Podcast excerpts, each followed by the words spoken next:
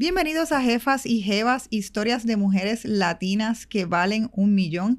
Entrevistamos a mujeres dueñas de empresa en su trayecto a la facturación millonaria y también entrevistamos mujeres empoderadas con sus finanzas personales para que nos den consejos de cómo nosotros podemos alcanzar la independencia financiera. Sabes que puedes conseguir sobre 50 episodios de entrevistas con mujeres latinas fabulosas en diferentes industrias en tu plataforma de podcast favorita, ya sea en YouTube, en Spotify, en Apple, en cualquier lugar donde prefieras escuchar tus podcasts. También puedes acceder a nuestro website jefasyjevas.com donde compartimos blogs con más información y ampliamos toda la data que te damos en nuestros podcasts y de la que quieres escuchar. En el día de hoy estamos bien contentos de inaugurar una serie de tips legales con la firma Ferraioli. Tenemos una invitada muy especial en el día de hoy, pero antes que nada, para que conozcan un poquito de Ferraioli, Ferraioli es una firma de abogados especializados en derechos de autor y derechos corporativos que han inscrito más de 10.000 marcas para Puerto Rico, el Caribe y Latinoamérica. Así que en sus años de trayectoria son unos expertos. Así es que estamos muy contentos de poder colaborar con ellos para llevarles a las jefas y jevas temas, mira, de beneficios y de empleados y, de leyes laborales, de propiedad intelectual, de derechos de taxes. O sea, tenemos una serie de temas eh, con los cuales inauguramos hoy entrevistando a la jefa y jeva Catherine González. Licenciada Catherine González, buenas tardes y gracias por estar aquí con nosotros. Un placer, gracias por la invitación, Salina. Nos honra muchísimo a nosotros los miembros de la firma estar participando y contribuyendo a estos podcasts tan importantes para el beneficio de tu tremenda audiencia y para que sigan con ese crecimiento en sus empresas. A mí me encanta poder colaborar con ustedes en esto porque obviamente Ferrayel es una firma que lleva muchísimos años de trayectoria y son una eminencia cuando a estos temas se tratan. Así es que yo creo que va a ser de gran beneficio para todas nuestras jefas y jevas que nos escuchan y los jevos que nos escuchan también, jefes y jevos que nos escuchan. Absolutamente. Cuando ya le conté a varias de las amistades eh, hombres también que iba a entrevistar, estaban enviándome preguntas porque todo el mundo obviamente tiene preguntas y esto es un lujo poder contar con su asesoría. Así que cuéntanos primero un poco sobre ti, eh, a qué te dedicas particularmente dentro de la firma y cuál es tu área de expertise. Claro, el trasfondo mío es en el campo laboral. En Ferrayoli, por ser un bufete corporativo, representamos principalmente a los patronos. Así que desde el punto de vista de mi trabajo y el equipo de trabajo en el departamento laboral, de Ferrayoli, que es el departamento que dirijo y que establecí en Ferrayoli hace 10 años, eh, enfocamos en la parte de consultoría preventiva para evitar que los patronos se metan en problemas y resuelvan sus problemas antes de que realmente sean un problema. Y también proveemos eh, todo tipo de trabajo de defensa corporativa, defensa a los patronos, en aquellos casos donde enfrentan una reclamación laboral. Eso se une, ¿verdad?, a una serie de otras prácticas, áreas de práctica, porque somos una, una firma multiservicio Así que la práctica... cada una se especializa en diferentes cosas y tiene su grupo de trabajo. Eso es así, y, una, y cada práctica se nutre del beneficio de esas otras prácticas que interactúan, en mi caso, con la práctica laboral. Pues yo creo que tocas unos temas bien importantes para toda persona que tiene una empresa, así es que vamos a empezar. La primera pregunta es, ¿cuáles son los temas principales sobre leyes de empleo que una empresa debe tener presente? Pues mira, eh, Celina, la realidad es que el mundo laboral es un mundo cambiante y bien abarcador.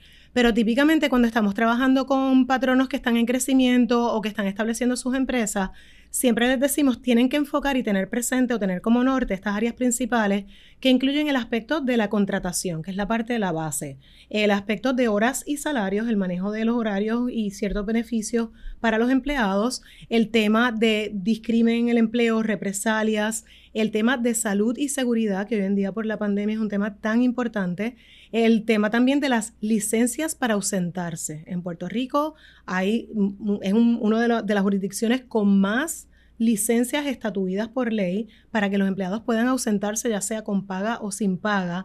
Así que básicamente esos son los temas en los que se deben enfocar y también está el tema de ciberseguridad o de, las cuestiones de, uso de computadoras y uso de la, de, la, de la informática. Que imagino que hoy en día también con tanta gente trabajando remoto y tanta gente trabajando en las casas, a lo mejor si no tiene necesariamente el equipo de la corporación, también eso es, un riesgo y es un, es un problema que, que, recientemente también tienes que atender. Eso es así. Así que, ¿verdad? Sin, sin limitar muchas otras áreas que hay, estas son las áreas de mayor envergadura o de mayor que están sonando también mucho ahora en estos tiempos de pandemia, porque han tomado un giro y una importancia todavía más particular. Hay un número sustancial de demandas que se han generado post pandemia.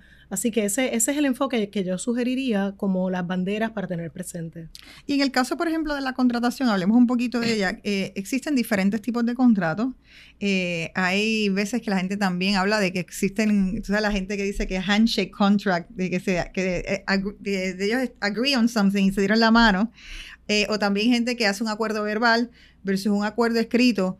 Em, yo, yo que vengo del mundo del arte y actually te conozco de esa parte, eh, siempre me intrigaba precisamente cómo los artistas nunca hacían contratos. So, dinos un poquito eh, cuál es la postura tuya o la que tú recomiendas con relación a, cómo es una, se da una contratación. Pues claro, es interesante que desde el 2017 en Puerto Rico hubo una reforma laboral que flexibilizó muchísimo lo que era la práctica y el requisito antes de la reforma laboral. Y eso significa que hoy en Puerto Rico lo que se llama mano da, mano da, es, parte, que se llama es, válido, es válido también en cierta medida. Eh, hay contratos, incluyendo contratos de empleo, que permiten que se limiten a, o, que permite que sea una contratación verbal. Eh, ¿Qué pasa? Yo como abogada litigante, que vengo de un mundo de defender a patronos, a patronos grandes, yo fui fiscal federal representando a los Estados Unidos en casos civiles, reconozco la importancia de la evidencia. ¿Y qué es la evidencia? Un contrato escrito. Y aun cuando las leyes laborales hoy en día permiten que contratos como un contrato de empleo temporero, un contrato por tiempo eh, definido, por tiempo específico, puede ser hasta un contrato eh, hecho de forma eh, verbal, la realidad es que la recomendación sigue siendo que los contratos sean por escrito. En la relación laboral, este, no siempre tiene que haber un contrato formal, incluso hasta una oferta de empleo es suficiente para constituir un, un contrato de empleo y, es suficiente para establecer la relación, pero hay contratos que sí ameritan que se haga un contrato escrito y es lo recomendable como regla general.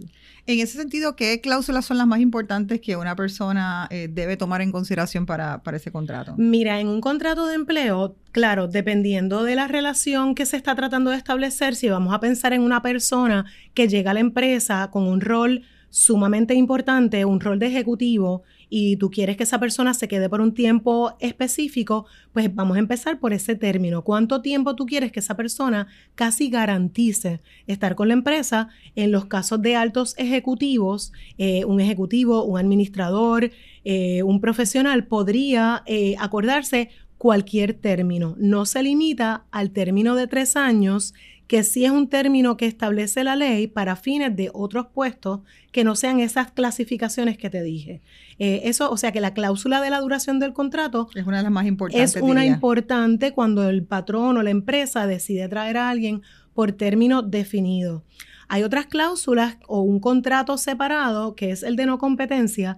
Ese contrato, fíjate, todavía es requerido que sea escrito. Ese no puede ser verbal y va a requerir una serie de elementos con los que se tiene que cumplir para que esa relación que esté sujeta a un contrato de no competir sea válida. Que para la gente que nunca ha visto un contrato de no competencia, eh, ¿qué pudiera establecer un contrato de no competencia? O sea, ¿cuáles son lo que es sí se puede eh, pedir? O sea, como me imagino que hay un mundo de cosas que uno pudiera estar interesado. ¿Cuáles son las más comunes quizás? Típicamente en un contrato de no competencia lo que se trata de hacer es que esta persona, que por lo general tiene un puesto importante en la empresa y va a venir en conocimiento de información que representa, que puede poner en riesgo competitivo a, la entidad, eh, lo que queremos es evitar que se lleve esa información y la utilice en otro lugar donde va a estar prestando servicios similares o en otra empresa que hace, eh, lo, mismo. hace lo mismo o hace algo parecido como para poner en desventaja competitiva a la empresa que nosotros estaríamos representando. Y en ese sentido también aplicaría, por ejemplo, o sea, no solamente información de esa empresa, que, eh, que, advienes y que te da a lo mejor, este, te, da información privilegiada, pero a lo mejor también eh, que dada la naturaleza donde estás trabajando, hay información de clientes que tú advienes que también te dan a lo mejor una ventaja. O sea, eso también se puede proteger. Claro, y ahí estamos hablando también del concepto del NDA, del Non-Disclosure Agreement, o la obligación de no divulgar información, que aunque no es lo mismo que no competir, dependiendo de cómo eh, este, eh, redactamos esas obligaciones, podrían entrar en el marco de la no competencia.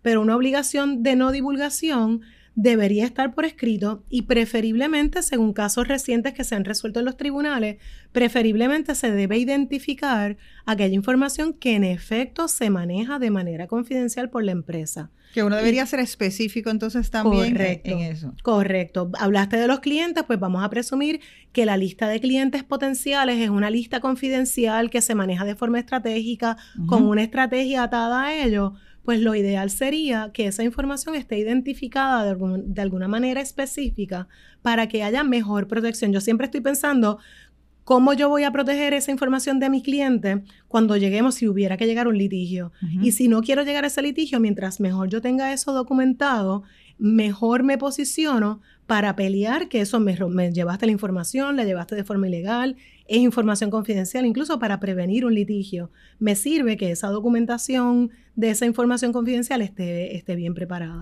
O sea que en ese sentido hemos hablado de contratos eh, de, servicios, de servicios profesionales o de empleados. Hemos hablado de contratos de no competencia, hemos hablado también de contratos de no divulgación. Correcto. ¿Hay algún otro tipo de contratos que una persona que está eh, precisamente desarrollando su empresa o en crecimiento eh, deba contemplar dentro de la línea tuya? Bueno, la realidad es que si tenemos un contrato a término definido o un contrato por término que, como dije, puede dividirse en cómo lo preparamos para el empleado, que es un alto gerencial, eh, versus el empleado no exento, empleado por hora, que tiene más rigor, pues también podríamos estar contemplando el contrato que es por tiempo indefinido.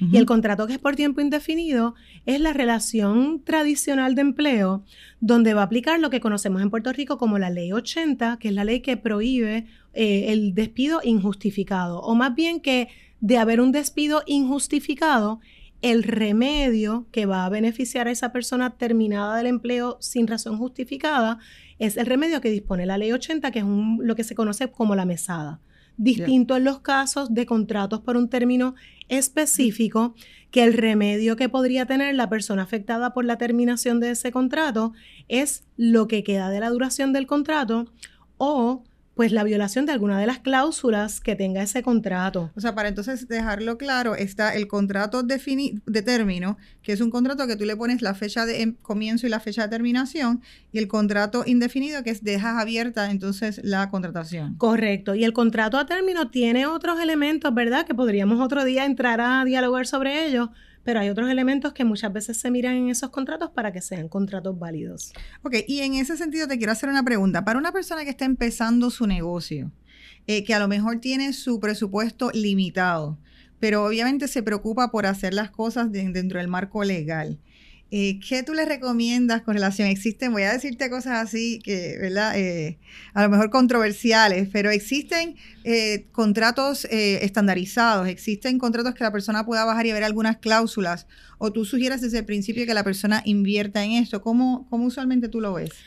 Este, bueno, el, mundo, ¿verdad? De la búsqueda a través de las redes y a través de la, del Internet es amplio y podrían encontrar contratos eh, modelos de contrato.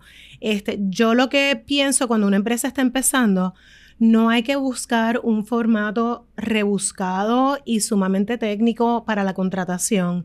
La contratación puede ser algo relativamente sencillo, incluso podemos descansar en una oferta de empleo que tenga la fecha de comienzo, el rol que la persona va a asumir, eh, las responsabilidades que va a tener esa persona en relación al negocio, eh, anticiparle eh, los horarios de trabajo o el periodo de tiempo que va a trabajar. Eso se puede hacer en una carta de oferta de empleo eh, que sea suficiente. Ahora bien, todo depende qué está en riesgo. Si estamos hablando que vamos a negociar y vamos a contratar una persona a un nivel alto que va a ayudarnos a desarrollar ideas, a desarrollar el negocio, yo creo que ahí pues ya deberían entrar en estos aspectos típicamente corporativos que tienen que ver con si van a compartir una parte del negocio, si van a compartir ganancias del negocio. Ya estamos hablando de otro tipo de relación y la empresa, el empresario que quiera desarrollar una relación a ese nivel de formalidad, pues ya ahí yo diría que hay que buscar algo más concreto y, ¿verdad?, más educado desde el punto de vista legal para proteger los assets, los bienes de esa empresa. Sí, yo ahí este, estoy completamente como empresaria, estoy completamente de acuerdo contigo. A veces uno está comenzando y obviamente no sabe ni si su idea está aprobada, ni si uno va a ser parte de ese 5% que va a estar abierto después de los primeros 3 a 5 años.